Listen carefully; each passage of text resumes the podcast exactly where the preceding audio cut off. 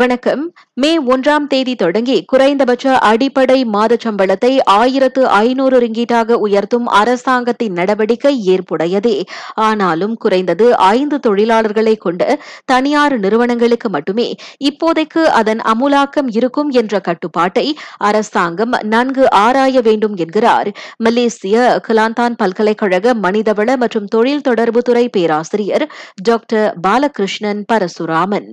கண்டிப்பாக சின்ன சின்ன கம்பெனிகள் வந்து கொஞ்சம் தாமதமாக இருப்பதாக இருந்தாலும் கண்டிப்பாக நம்முடைய அரசாங்கம் இதில் வந்து மீண்டும் ஆராய்ச்சி பண்ணி அது அமல்படுத்துறதுக்காக நம்மளால எதிர்பார்ப்போம். காரணம் தொழிலாளிக்கு தொழிலாளி தான். அவங்களுடைய சின்ன கம்பெனியாக இருக்கலாம் பெரிய கம்பெனியாக இருக்கலாம். ஆனால் அவங்களுடைய வேலை வேலை தான். அவங்களுடைய கஷ்டங்கள் கஷ்டங்கள் தான். அது நிச்சயமாக நம்முடைய அரசாங்கம் இதை பற்றி விரைவில் எடுக்க ஒரு முடிவை நம்ம எதிர்பார்க்கிறோம். மேலும் பேசிய அவர் இப்போ என்னோட கன்சர்ன் என்னன்னா பழைய பழைய எம்ப்ளாயிஸ் வந்து ஸோ முதலாளிங்க வந்து அவங்களுக்கு வந்து தனிப்பட்ட முறையில் ஒரு மாற்றங்களை செஞ்சு தான் ஆகணும். நம்ம வந்து ரெண்டு பேர்த்தையும் ஒரே இதில் பார்க்க முடியாது. ஸோ அவங்களுக்கு வந்து வேறு வகையில் முதலாளிகள் வந்து வேறு சம்பளம் அட்லீஸ்ட் ஒரு ஃபைவ் பர்சன்ட் மாதிரி ஏற்றுறதுக்கு ஏற்பாடு பண்ணால் தான் அவங்களுடைய மோட்டிவேஷன் வேலை அந்த ஆர்வம் வேலை செய்கிறதுக்கு அந்த ஆர்வம் இருக்கும்.